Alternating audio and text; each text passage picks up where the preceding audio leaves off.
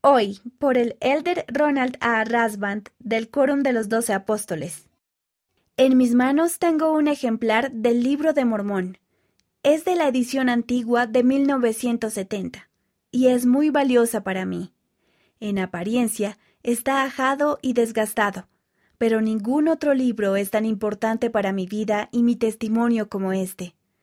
Al leerlo, obtuve un testimonio por medio del Espíritu de que Jesucristo es el Hijo de Dios, que Él es mi Salvador, que estas escrituras son la palabra de Dios y que el Evangelio se ha restaurado. Hoy, uno de los misioneros más grandes del libro de Mormón es el presidente Russell M. Nelson. Él ha dado ejemplares del libro de Mormón a cientos de personas, siempre dando su testimonio de Jesucristo.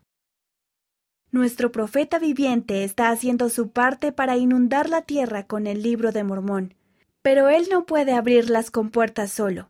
Debemos seguir su ejemplo. Los invito hoy a dar un libro de Mormón a sus amigos y familiares, a compañeros de trabajo, a su entrenador de fútbol o al vendedor de frutas y verduras de su mercado. Ellos necesitan las palabras del Señor que se encuentran en este libro.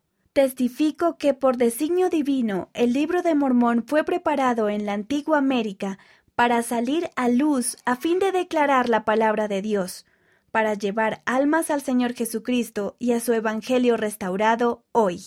Mira el discurso completo en conference.churchofjesuschrist.org.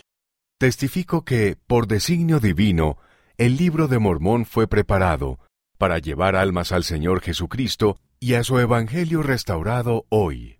Elder Ronald A. Rasband